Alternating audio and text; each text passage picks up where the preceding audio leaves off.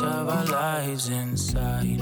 Either in traffic at work or close eyes. How about we all agree that it's way overdue to take back our lives?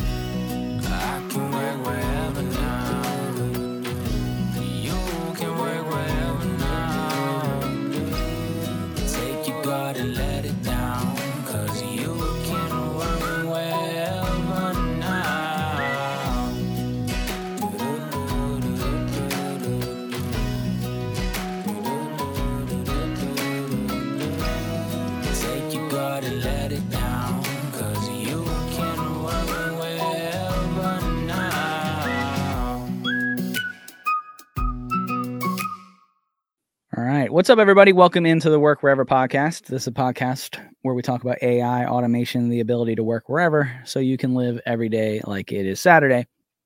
And if you're a fan of Sydney, uh, Sydney's not here today, but I do have good news.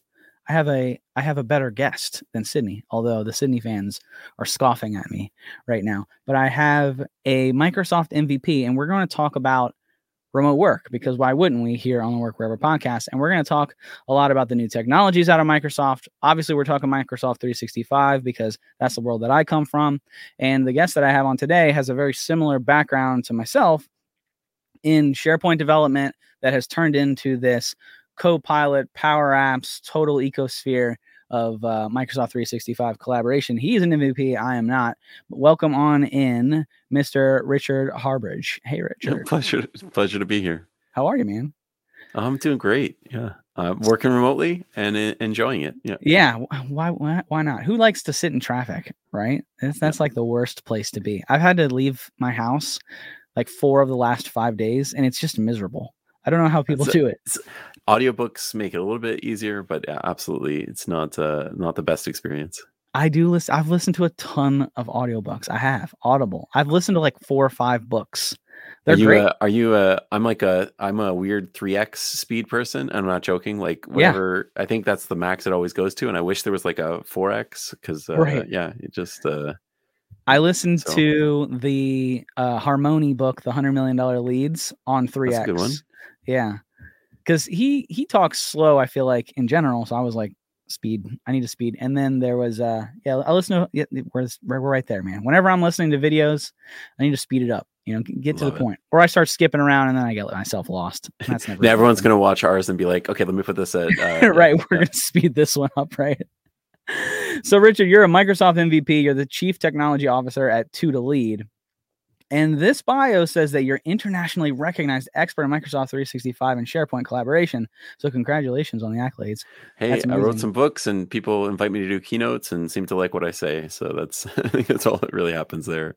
Yeah, which I'm one of them. I was I met you at the Shift Happen conference um, here in DC, and you were speaking on Viva Engage, I believe, and how to use Copilot in Viva Engage. And I was like, I need to talk to this guy. I feel like I feel like we're of the same mind and brain. So for those of who are listening who are not familiar with Viva Engage and maybe they understand it by something called Yammer, but can you just kind of give me a summary real quick of of Viva Engage and and uh, the thought process behind the the rebrand and release?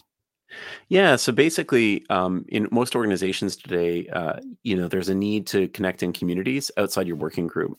And so when you have that need, one of the solutions that is in the marketplace that's really highly adopted, it's actually, um, I, they don't share the official numbers, I think, publicly, but it's really, really high up there and it's one of the top used uh, apps on a daily basis, um, is Viva Engage, which uh, was the Yammer acquisition and then evolved eventually to be a really integrated solution set. What stands out a little bit about Viva Engage is it's integrated with things like Outlook. So you can actually post to your storylines and other things. You can react, you know, like, comment, reply, all that from Outlook, um, which is a pretty big differentiated benefit because it's all embedded in that. And as someone who loves Outlook, I, I appreciate that capability set a lot. And then the other thing that it has is it has sort of two core uh, use cases. So the community piece, you know, connecting with people outside your working group, learning, sharing, amplifying ideas. Um, and then the other one is this idea of a storyline, which is a way for people to express their opinions, ideas, um, perspectives, and to share Um, some people are capital L leaders where they get like um, additional features um, that you would pay for a premium, and then they would get like ask me anything events they could host. They could have you know automatic followers, like so you know your sales leader and your sales group automatically follows you. So there's some stuff like that that you pay a premium for. It's quite quite cost effective, um, and then you essentially have everyone else who just has the ability to create rich video, uh, articles, um, posts, all sorts of content, you know, through their storyline. So, what would be the difference between, and uh, you know, I well, I know this, but I want to hear you say it because I want to make sure that we're aligned here. But the what would you say the biggest difference between Viva Engage or, or formerly Yammer and Microsoft Teams? Like, why would I use that. So there's this teams. Uh, there's this narrative that they used for ages called loops. So you kind of have like your inner loop. That's like your core working team, uh, shared circle of trust people you see all the time. Um, you know them uh, at least in some way, working capacity. And then sometimes you have questions or you have scenarios where you want to connect with it people outside your working group. It's good. It's a healthy thing. Uh, even if you're remote, it's really important actually to create connections uh, and and uh, you know understanding outside of your working groups. So you use communities and be engaged for that. So if if you have loops, you know, kind of rings, you know, as you get further out, you get into Viva Engage territory. Um, and as you get closer together, you get to Microsoft Teams territory. Now, Teams technically can scale to large teams, and there's good reasons for that. But that's actually a team scenario. You're actually meant like it's high velocity. People kind of know each other. Um, community stuff is is very different. Like the way the notification systems work, the way um, the flow of information works is is quite a bit different. It's all about uh, being able to find things later. So there's a lot of things in topics and tagging and concepts like that in Viva Engage that isn't really in Teams um, for a good reason, and it's the purpose of the platform. So, uh, you know, most organizations that have larger employee counts, 300 plus, they're pretty much all um, should have Viva Engage if they don't. And then if you're smaller than that, my suggestion is always, of course, you should have a few communities, like baseline communities, but it's really about questions and answers and key concepts that are in Viva Engage that don't exist anywhere else in the organization today. And that's like, I have a question uh, that I'm asking, I don't know who to ask it to, have a Q&A community, right? And a small organization. Great great use case if you're not used to Viva Engage, you're not sure how to roll it out. Start just having a Q&A community, and then that becomes this awesome place to start to facilitate conversations that just don't have a home anywhere else, right? As an example. Yeah, no, I, I love that. There, there is. Everybody gets kind of annoyed by the amount of pings and notifications that Microsoft Teams can give you. So, uh, we've had a lot of customers and clients that we have will come and be like, "Well, I want a community where I can post announcements or I can post information and I won't get spammed with everyone, everybody's good morning today, right? So the Viva Engage platform, formerly Yammer, that platform is a little bit more laid back. You know, you can have those water cooler talks conversations, whereas to your point where you're saying they're working remotely, the the water cooler was a lot where a lot of people just that was where they had their friends is yeah their working friends. And so, how do you replicate that into a remote scenario? And Viva Engage is definitely trying to plug that gap a little bit. Yeah, there's two there's two patterns that are pretty active. First, I just want to note um, you can use it in a more traditional communication pattern, um, and there are lots of comms teams that use Viva Engage. Like there's this concept of like an authoritative community where you know only these people, their owners, can actually create posts. Everyone can reply, but like it's it's much more top down um, from a design philosophy. Um, you know, you can have obviously private public groups. Um, you know, we talked about leaders, so there's there is like you can even override people's notification preferences. There's a lot of stuff in the enterprise space. You know, with great power comes great responsibility. You can do a lot where you don't use it in that you know uh, open way that we're describing, um, and some organizations prefer that. But what I will say is, you know, the big changes that we've seen is that storylines has changed how people work. One of the big gaps we have outside of meetings is that it's hard for people to connect with one another. And so, uh, a, a, practice that kind of really permeated um, during the pandemic was um, you could message me like we're working together and then i want to like acknowledge your good work but I'm just going to send you instead of like a little message just saying, "Hey, awesome job on that call" or whatever you did. I I would record like a little snippet, a little video snippet. Um, it's been in Teams for a long time, and I would say, "Hey, amazing job on that thing," and I do mm-hmm. this little, you know, like directly to you, and it's it is matter to me because I I care. I really appreciate what you did. So I share that little video snippet. Maybe I put it in a bonus platform or something like that we do internally, but I'll share that to you, and then what is surprising is as I started to do that, my own staff would sometimes share a video back, and then I would feel more connected because they're like, "Well, thanks. It was only possible because like." And even though those are just messages we could have sent to each other, the video format makes it feel different, right?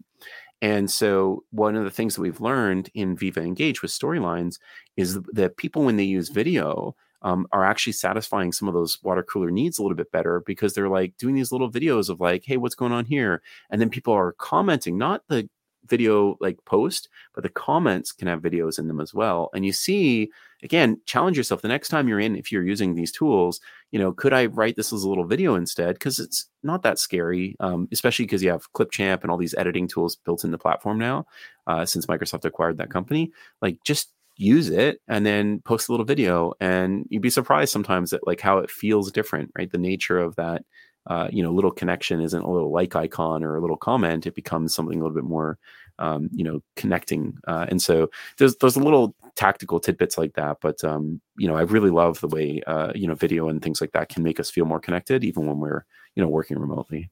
Yeah we'll get into that in a second with working remotely and video because i'm a big obviously i'm a big believer in remote work and and we our business is a full remote organization so i i'm a full believer in that it can be done and everybody doesn't have to be in the same place. But keeping with viva engage for one second is the conference that we were at the shift happen conference was heavy on copilot. And so yep. copilot is the new ai or machine learning or uh, assistant. It's the Clippy 3.0, you know, whatever you want to call it, kind of kind of assistant. And I believe is it next month that Copilot is hitting uh, Engage? Uh, it's November 1st um, for uh, customers that are 300 seats and above are all enabled and uh, have a direct pathway now to purchase and use it. And then um, the, I don't think I'm allowed to comment, but soon there's a plan to address the sub 300 uh, target customers. Um, they could have done a better job communicating that. Uh, that's all I'll say to that. Uh, yeah. And uh, there's been some pushback there. I think very reasonable pushback, but um, but it is technically available for those that are large enough.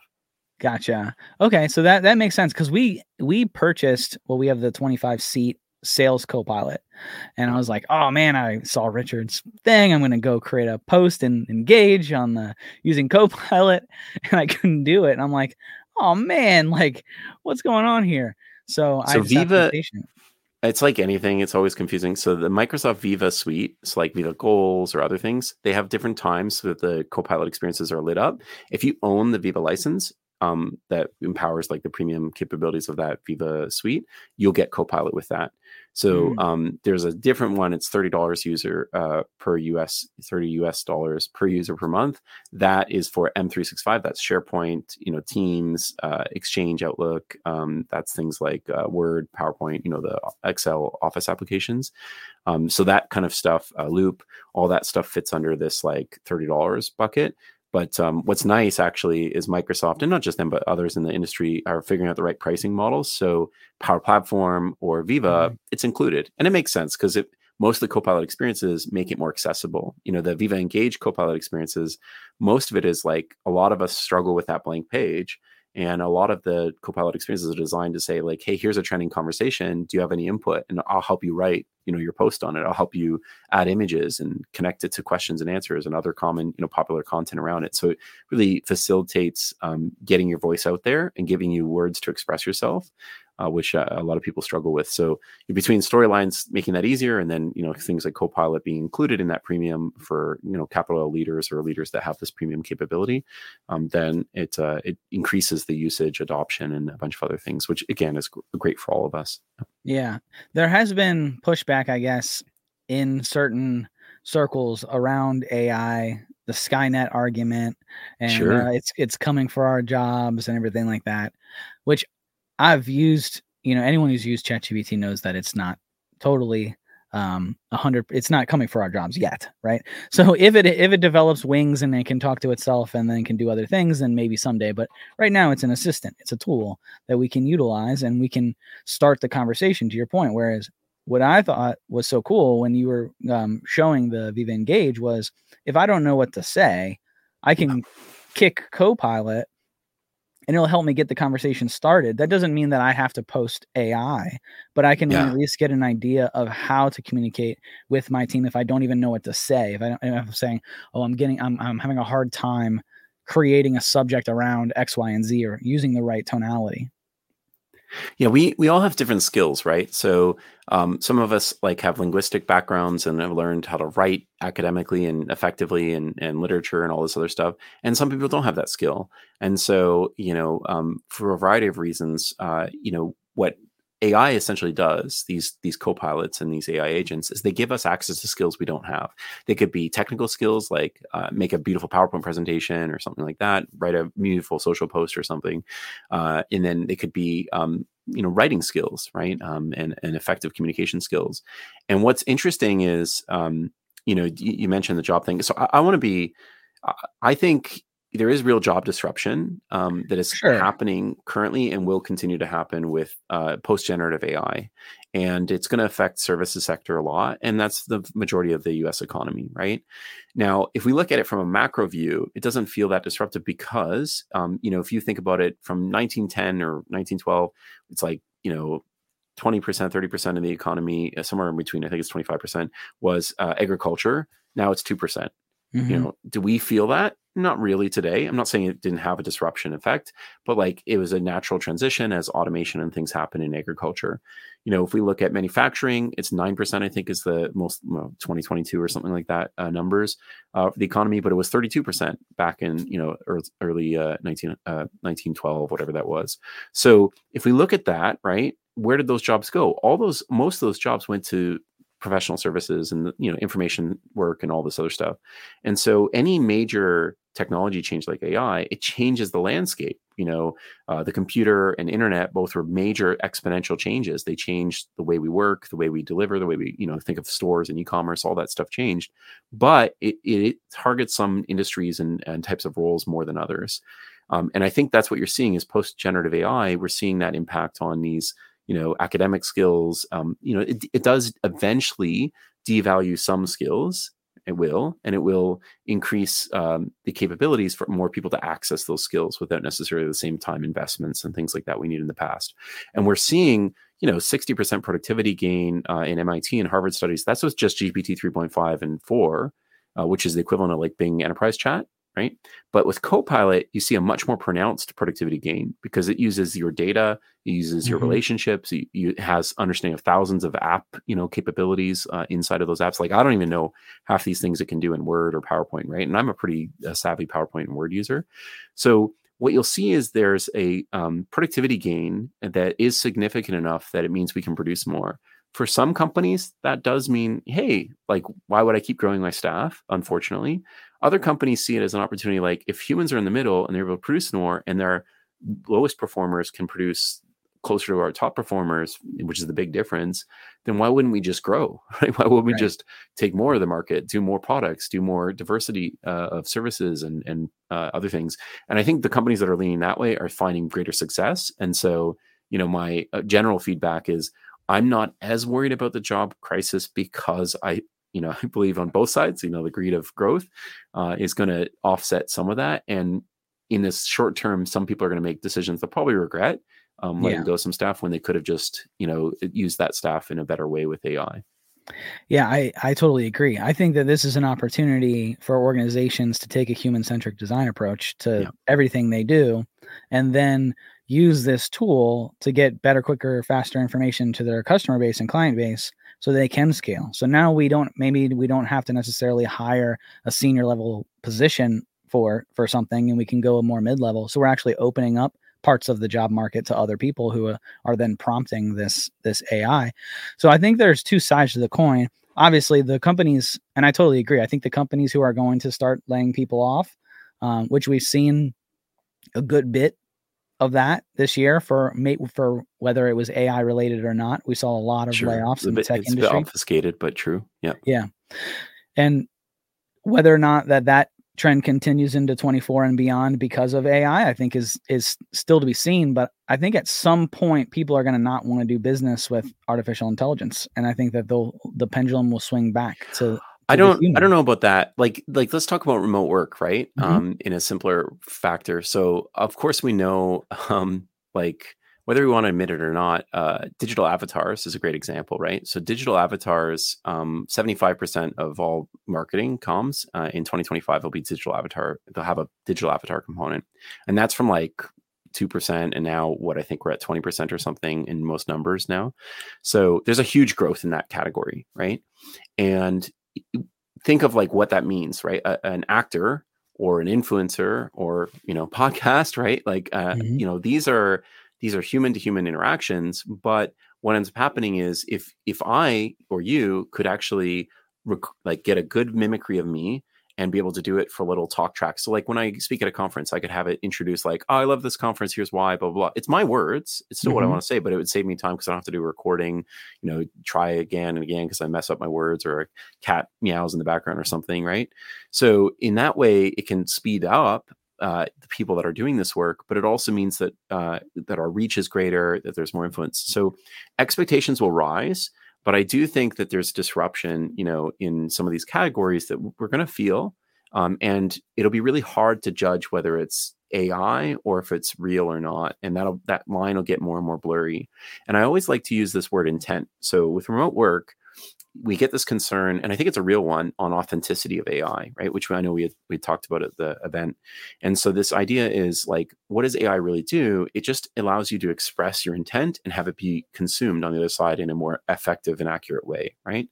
And so if that intent is positive, which the nice thing in work in in organizations, we assume positive intent, right? Like it's literally how businesses operate. It's the design of the philosophy of business. So you should always assume positive intent internally because that's how all of our systems uh, for collaboration and everything work. And in that regard, um, it's going to help provide voice to people who don't have it, right? You know, people just like a Hallmark card allows my dad to write something really sweet. Uh, who he would struggle to to write something like that, uh, you know. And I'm like, oh, why did you write this like I love you thing? And like, did, did you pick it out? Like, it's not a Garfield mm-hmm. card. What's going on? Are you dying? Right. like, so he does that because you know, for him, it's an easier way to communicate, right? And it's the same thing here. AI is just like the, it's like Hallmark cards where it's helping us write better and express our intent. But you know there is a very real risk both um, in uh, affecting businesses and especially affecting the public, which is negative intent, right? So if someone has malicious or maligned intent, it obviously can amplify those, and that's what all these hard the hard work that a lot of researchers and and uh, these vendors like Microsoft and others have to tackle is how do we uh, create safety, right? So that um, negative intent can't be uh, greatly supported by these these tools, um, at least not malicious intent in, in a way that is not effective for society. And so, you know, social media could have brought people together more, or can mm-hmm. spread us further apart.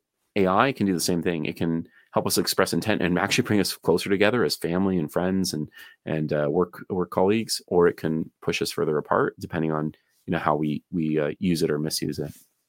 Yeah, and to your point on the social media aspect with AI, is social media does both. It brings yeah. us closer together, and it does alienate us, and it does have that, um, you know, e- evil side to it. And then, how do we get through that with the artificial intelligence? I guess the where I'm coming from on that is, and I agree with everything you're saying.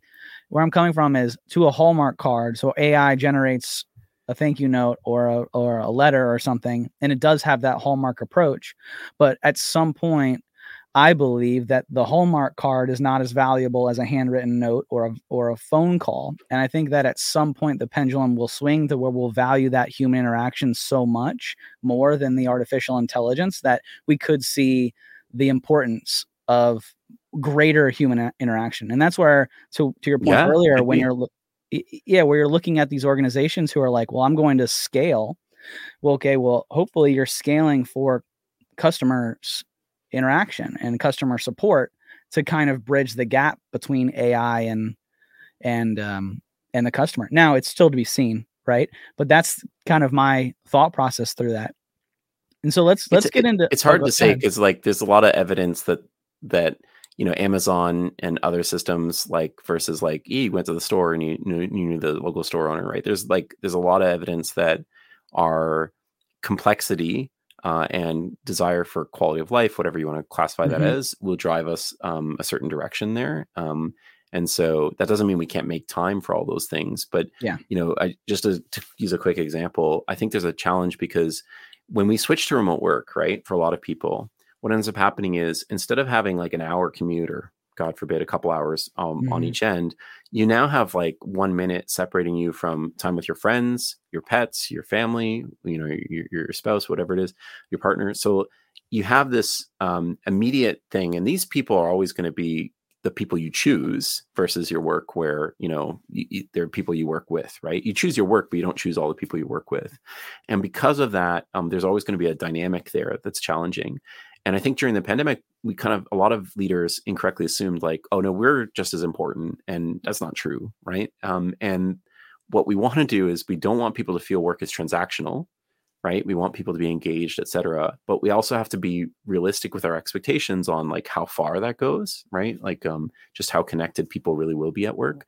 And so you know that's like the difference between you know eh, mandating people to come to an office and network versus saying like hey we're going to have you know uh, effective tools and techniques to keep people connected in internal networks that are remote as those who are you know physically close to an office and have that ability. So yeah sorry I uh, continue on. No you're you're dead on. I totally agree with that and that i'm glad you brought us into that segue because that's where i was heading next was the pandemic forced us remotely whether some people liked it and some people didn't and I, I assume that you like me had already been working remotely in some capacity prior to and so it wasn't a total culture shock to our industry like it was others.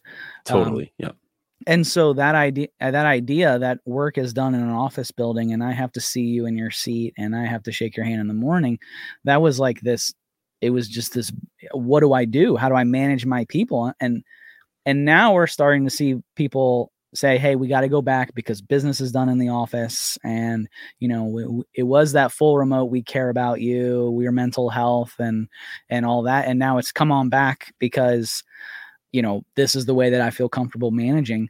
And so I would love your opinion on that to say, you know, yeah. is is that a is that a healthy approach? Is it a, is it an okay approach? Uh, is that I think you know of all the areas of employee experience, I think management is the most affected post pandemic, right? Because during pandemic, everyone's flexible with it. We're all doing what we call digital first response, right? So you know, and no one's doing things the way they optimally would. They're just trying to survive and do the best they can since then, you know, it's just it's not an excuse anymore, right? So now we need to have effective digital management, even if you're in on site, because you have hybrid work and you have, you know, more work is digital. Period.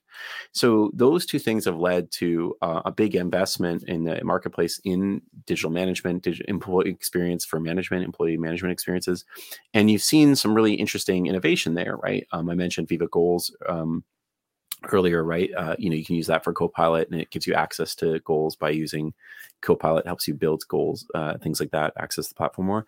But there's actually a lot of other stuff too, right? So if we take a, a simple example, um, AI is really accelerating this because what it does, remember, is it gives you access to skills you don't have. So one of the very common use cases that you'll play with yourself when you eventually uh, use it in your own work is you'll probably say like hey what happened yesterday with this customer yeah or what happened yesterday you know uh, with you know with uh, um, Jude's work. You know, Jude is someone I work with. I want to know what what's what's Jude been up to, and I tell me like last week. And so this is stuff I could go look up. I could go look up a SharePoint and find out like what activities have they updated, what documents have they changed, because I have access to these things, right? It's just uh, no one looks at those those uh, analytics, right?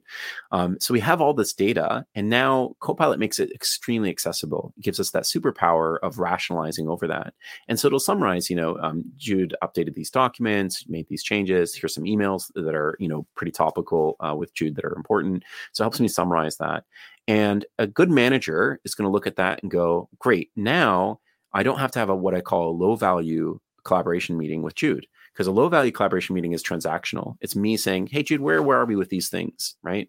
It's me getting information from Jude, but Jude's not really getting much from me, right? And opposite, sometimes Jude needs the same thing. You know, what's going on with these announcements? It's the same thing if we can make it so that we can help each other through AI agents, where that can be the low value somewhat to offset the low value collaboration, that gives us more time for high value collaboration. Now, in the high value collaboration, I'm more informed. So I can say things like, hey, you know, Jude, I think you did this, right? Because I saw this uh, document check and she's like, yeah, I worked on that. It's like, hey, I, I think there's more of that work coming how can i help you be more prepared for that? What can i do to you know help with capacity? Whatever right? So now we're having this really great proactive management discussion right? Which is a better experience for jude it's better experience for me but it's only possible with ai because without it there's that tax i have to pay in catching up and communication overhead and things like that. And so what we're seeing is you know in this post generative ai era between the innovations we've seen with like um, you know Microsoft uh, Goals, Viva Insights, uh, Viva, a lot of these Viva portfolio capabilities, Viva Pulse, et cetera, fit under this. They improve the way we manage, get insights, feedback, direct signals, indirect signals, learn about how we're working. And then when you use AI, instead of this being really untractable, very hard to figure out, it can really predict and guide, you know, us to improve.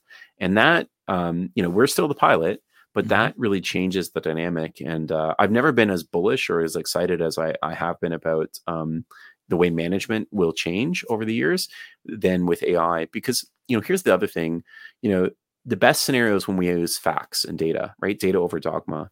And the reality is these AI systems are all about data, right? Um, they're about making it more accessible, more visible, you know, uh, easier to understand.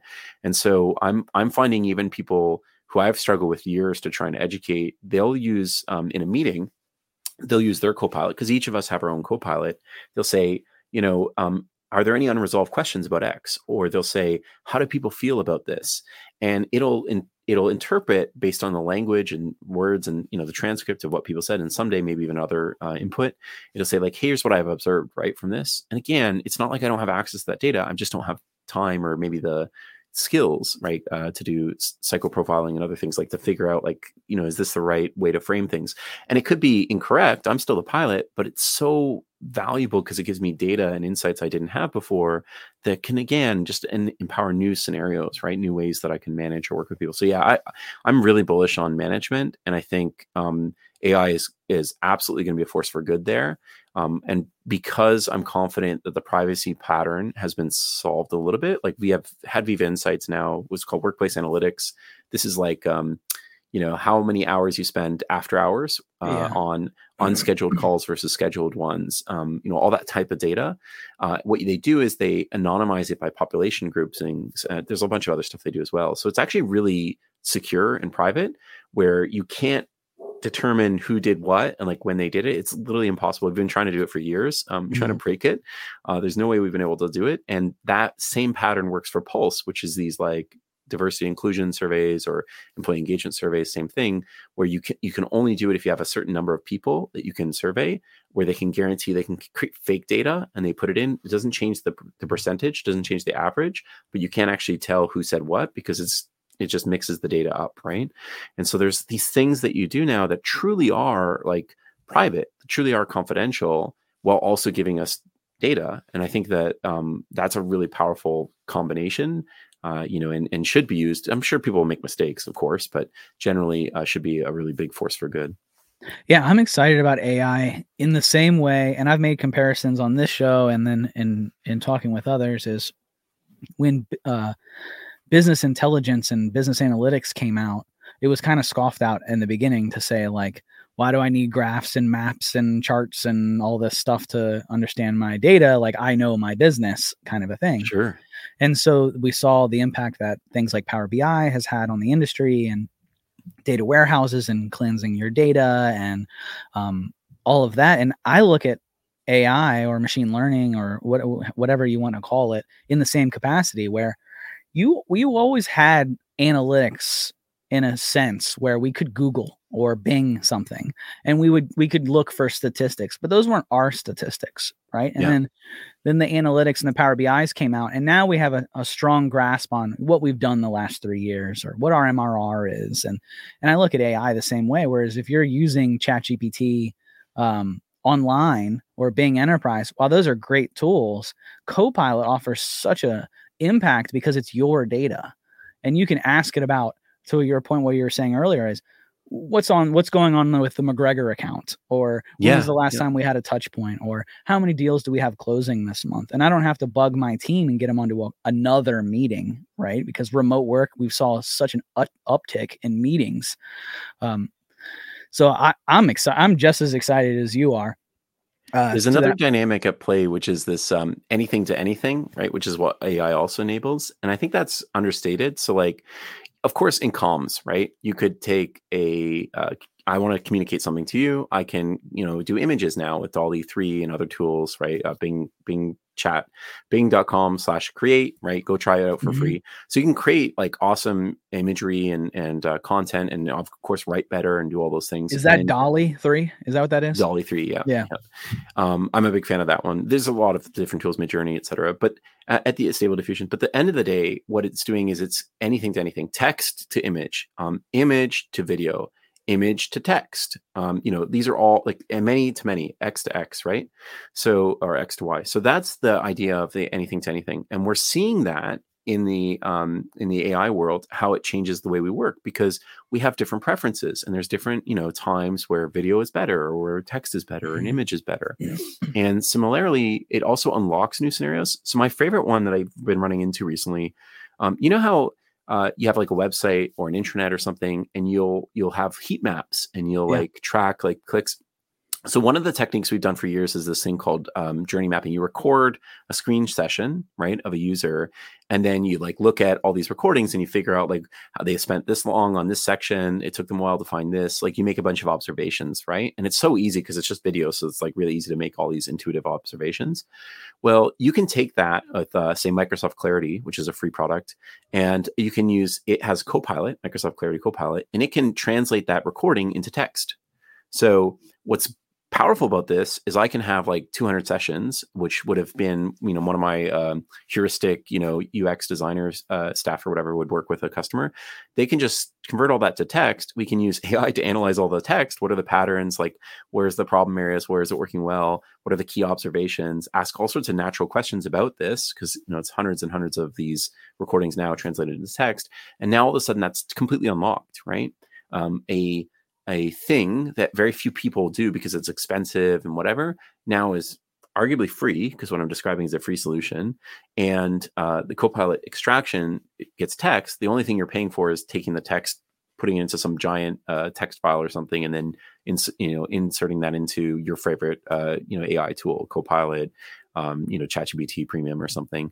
So when you do that, at that point now we're able to reconcile you know all these journeys and other things and use that data. And I think you know what we're finding is um, this anything to anything is such a big enabler because when we transitioned even to remote work, right, a lot of it was IMs and Mhm. you know emails and things that aren't really like there's no comparison you know being in person and ha- even video right it's 2d it's not the same but like when you look at um you know google had uh, Starline right? Um and there's other other examples like this where they have these 3d that like looks like the person's in the room with you. Um you know obviously microsoft has hololens and has uh avatars and we now have mesh immersive rooms for vr but like when you start to add those things now you're adding those dimensions that are missing.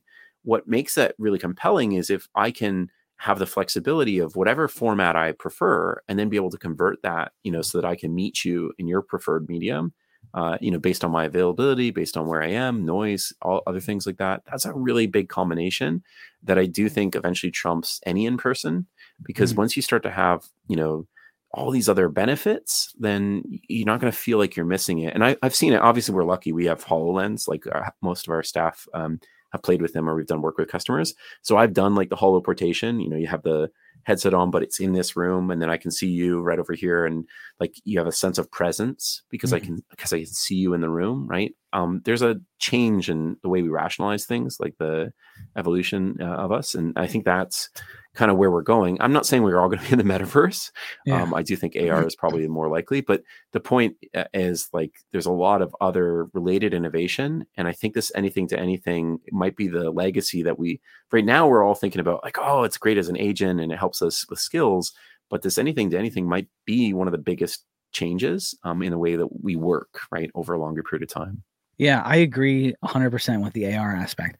I I have not been a believer of the metaverse. I'm not I'm not big on it. I I don't know. I it's too cartoony for me. Uh, that's not to say that doesn't change sometime in the future, but right now it's I'm just not a believer in it. AR, however, I mean, AR's been around for a while, so it's nothing like totally new. But even the way that you go to buy something off of Amazon, where you're like, I wonder what that couch would look like in my room. And I think to your point of remote work is not to nerd out too hard here, but Star Wars, that's what I think of when they're Sure. all in the they're all in the circle and they have the hologram version of people where I they're like it, sitting in yeah. the chair and they're looking around. I think that's a real possibility. Like I Yeah. don't think that that's so far fetched that No, we call it we won't see that. holoportation. It's been out for a couple of years now. Now it's a bit clunky, but um, you know, to your point, you know, the AI avatars, like even that, the fidelity of it is a bit Mhm. off. Um, we've kind of solved that. Uh, it's going to take a while for for it to all come together, but like, you know, Meta and other things like like you just take video like this, and then it stitches you. So you have a complete like facsimile of it. So I've I've used the meta, you know, like the really cool like uh immersion one where it looks like you. It's creepy to be honest. Uh not in a bad way, just like uncanny valley stuff where uh I was like amazed where I'm like that I have to remind myself kind of like the the Google Starline. You have to remind yourself like this is they're not there. right. Because like everything tells you they're there, right? Um and the, the metaverse equivalent is interesting because um when Meta does that, it's it's an AI avatar. So it can you can type something and it'll say it in your words with you know your facial emotions and like look like you, but technically you didn't say that. That's the anything to anything piece, right? So Mm. um yeah, I think I, I do think like we're we're gonna change our perspective on this stuff mainly because it'll become more ubiquitous. We just won't, you know, until we get like effective VR, AR, whatever headsets and devices. Like I know the popular thing right now is those little, um, you know, like a clip on that you talk to, and you know, you can you can use kind of like a instead of a phone. Um, so those types of things, those are becoming a really dominant trend for um, these new AI use cases for a consumer. But um, yeah, I, I think it will change the way we work um, in a, in a short amount of time. Like um, give it like five to ten years, but I, I think you're going to start to see. I'm not saying the metaverse, but these AI avatars where we use them in anything to anything context, right? Mm. Where it's just so much easier sometimes where I'm like, I don't want to have lights on my face.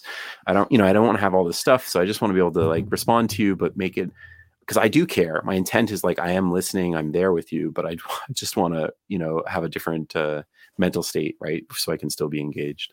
Yeah, that's the remote work aspect of.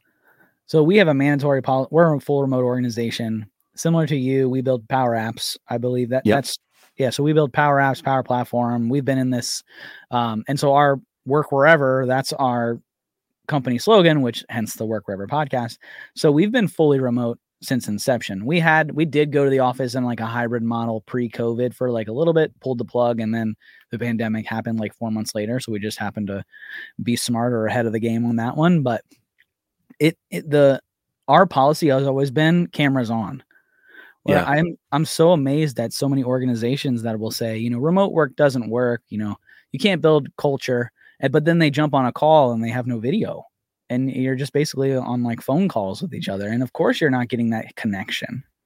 I I um I'm lucky uh, in that uh, I obviously have a lighting system and I have Mhm. a, an okay office. This you know this isn't green screen right, and I set it up this way. But um, a lot of people don't have that, and so one of the things because I talk to union leads um, and uh, public policy people as well, not just like executives, and um, I always have to remind myself. Um, you know, when I have, I, and I have said some pretty direct things to some leaders that I disagree with their um, philosophy you know, most of the managers, senior leaders, they live really close to the offices. Right? Yeah. Um, they can afford to live Right. in the city close to those offices too. and that was Um, the I'm not- idea pre-COVID, right. right? Was to- Totally. to surround your life with your business. so why wouldn't you know? So for for them to say, "Hey, everyone, come in to meet," because that's what I recognize, because that's my um, observation, how I've lived. You know, the the benefits that I have, uh, privilege. To say like, okay, you have to take multiple buses and you need to get to work to come to meet me in that office, even though it's you're paying all this extra tax, right? Uh, they don't recognize that a lot, and I think a lot of the work that we end up doing um, when we change truly change like um, executive leadership perspectives on remote work some of it is like technical enablement are the possible helping them understand you know hey it's not what you think. But a- another piece to it is literally saying like you know your perspective is not the vast majority of your staff. And so um yeah you, you have to understand that other side and sometimes even live it. We've done like i've taken people and said like okay your average staff person's commute is this long. Let's go do that. Like let's go see what that's like right? And then when you come to the office okay we're going to have this time together but it's only like 15 minutes in the day that you spent that time together. The rest of the day you're just working in your little cubicles or silo spaces right what's that experience like right? You know what are all the, all the associated costs? So sometimes like you know you really do have to someone is better pull somebody like us in right? Let's Yeah. be the bad guy. Let's talk to the executives on your behalf like not for you but like to help change the narrative. But um yeah definitely don't accept it right? I think a lot of times we're like well we can't change it. This is just the way the executive believes. I I think a lot of times most people are you know quite open. We just need to find the right um, avenue for that discussion. And ai captures the imagination of every executive like i've never had a technology in my career where I've had more doors open for executive leadership talks and things like that. It's been amazing. So it's a great opportunity to say things like, "Hey, you know, um, there's a there's a benefit that you get living close to the office. Um, we need to keep that in mind when we talk about the importance of creating a really great, uh, you know, networking culture and, and all these other things that we do for remote work." Yeah, I I see a paradigm shift. So we've we've we founded our organization with the belief that so there was the baby boomers who were the the live to work generation. Like when Sure. they, they took great pride in where they worked and what they did and they how dare you leave a career type of idea, right? You didn't jump around businesses. And then you had the Gen X um that were more of a work to live. Like I'm going to work, but so that I can live my life the way that I, I want to do it. And I see the millennial X, um, well, not X, I guess it's the iGen or what are they called? Gen Z. yeah, Yeah, sorts of different Sorry, I'm, names, I'm having a hard time keeping up with those. They change the name, I feel like so often, but yeah, the Z and millennial generation, I've kind of tried to usher in, and you know, who am I? But I've always said that we're going to be the work while living generation, where we're going to be able to travel, we're going to be able to work from beaches, we're going to be able to work forever wherever it is that we want. And I think that there's going to be a paradigm shift in the way that we view the work week. Whereas right now, which the four day work week is a question I get all the time. Whereas how do you fit, you know, 80 hours into four day, you know, in the, the four day work week pay period? And you're like, well, that's not the point. The point is production based. So it's, yeah, it's like um, I I like I've I've never been a big fan of like the Gen Z and like other determinations. I always think of season of life, right? So, you know, someone who has young newborn kids um, is in a very different place when someone has kids that are off to college or no kids, right? Mhm. And so fundamentally, right, like that's that's the problem, right? Because flexible work is about how do you bring your best self to work and how do you be your most productive at work. That's what the company wants, that's what you want, right? Those are aligned.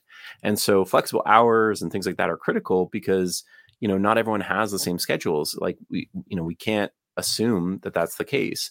Now, responsiveness, uh, SLAs, there's other things we should encourage, but combine that with flexible work, and all of a sudden, you know, most pro- business problems are well managed, right? And I think the challenge we get is sometimes people just go, "Oh, well, let's enable super flexible work," but they don't have any SLAs. They don't have any like, okay, the, during these these hours for these types of roles, like we need to be responsive, we need to do these things.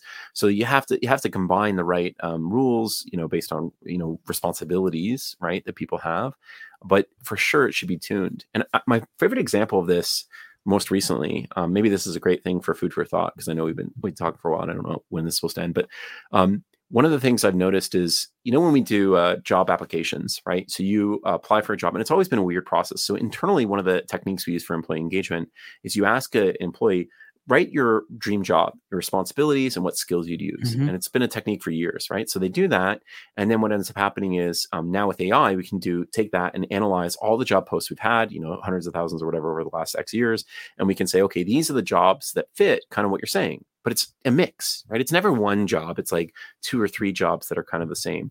And so, what's really optimal for that person potentially is they really want a new role that's a combination of these two jobs, right? And it's not like we can't do that as a business, right? Especially nowadays with AI, we can we can create jobs like that. So the question then becomes like, how do we map people to that? Now, if we take a step back in the marketplace, this is a real thing that's happening. Um, obviously, LinkedIn's playing with it as well. You get this idea of you apply to a job, you tune your resume for that job, but it's not really who you are. You're just augmenting it to try and increase Yeah. the chances of you getting that job. What would be so much better is if you just said, This is who I am, right? And maybe it's more comprehensive than a resume. This is who I am. And then the other side says, Okay, let's figure out where you could fit. Where would be the best fit? And then let's give you like job pathways and talk through those. And you tell me, you know, opt in. I'm interested in these ones. And now think of the the change that that has on the recruitment process think of the change as people come in the employee engagement think of revenue the transfers internally like how people would transfer from one department to another or role to another um, i really think you know i'm very bullish on this i really think the way we think about some categories like jobs uh, could change a lot with in a post generative ai era once enough time has passed and so maybe the way we define ourselves is you know when i look at my my sons i have a seven a five and a three year old when they get older, they, they might not even know what like a like what we think of a job application process like. They might not do anything like that in the future, and I that could be really positive, a little bit closer to gig economy. So there's some risks there, but like that's a really interesting paradigm. And so yeah, I think remote work's the same thing, right? We're just trying to get the best out of people, and we're just trying to find new ways to engage with that. Yeah, I love it. Richard Harbridge, CTO of Two to Lead. That's two, the number T O Lead. So uh, thanks for coming on, man. I know I've I've kept you a good bit. It's been a fun conversation. So thank I appreciate the time. Absolute pleasure. Yeah, yeah we need to do it uh, again, man. I would love to have you back on. I love yeah, on this stuff. It's Let's just like it. having a chat over a beer. It's the same thing. I, yeah, it's man. great. Absolutely. Well, anything you want to leave us with? How can people get in touch with you? Um, 2tolead.com is an easy one, 2tolead.com, or just email me, richard at 2tolead.com. But yeah, honestly, uh, at the end of the day, uh, I'm really friendly. I like one on one conversations. It's one of my favorite things. Like uh, things like this are a nice like interrupt from my flow because I'm working on roadmaps and strategy and this and that. So it's a nice way to be like, oh, cool. I get to just learn and listen and talk and share. And um, it just really is a, a bright light in every week. So um, please reach out. You know, I'd love to have a conversation with what's up with you. Maybe there's a way I can help you with your organization. Maybe I can connect you with really smart people like yourself, you know, that, that can solve Power Platform or other needs that they might have. Um, I know we do that as well, but yeah, it's a small world, right? So the more mm-hmm. we help each other, the better it'll be.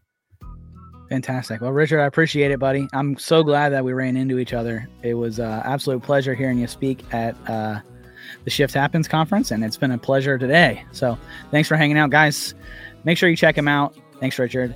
Make sure you guys check him out. Um, thanks for hanging out. If you guys like the show, we don't run ads. We don't do any of that stuff. So share, like, subscribe, all that fun things. YouTube, Spotify, iTunes, all the places you can find us. You can go to goworkwherever.com, take your personality assessment quiz, and see how you rank if you're AI readiness. Thanks for hanging out, guys. Until next time, see you.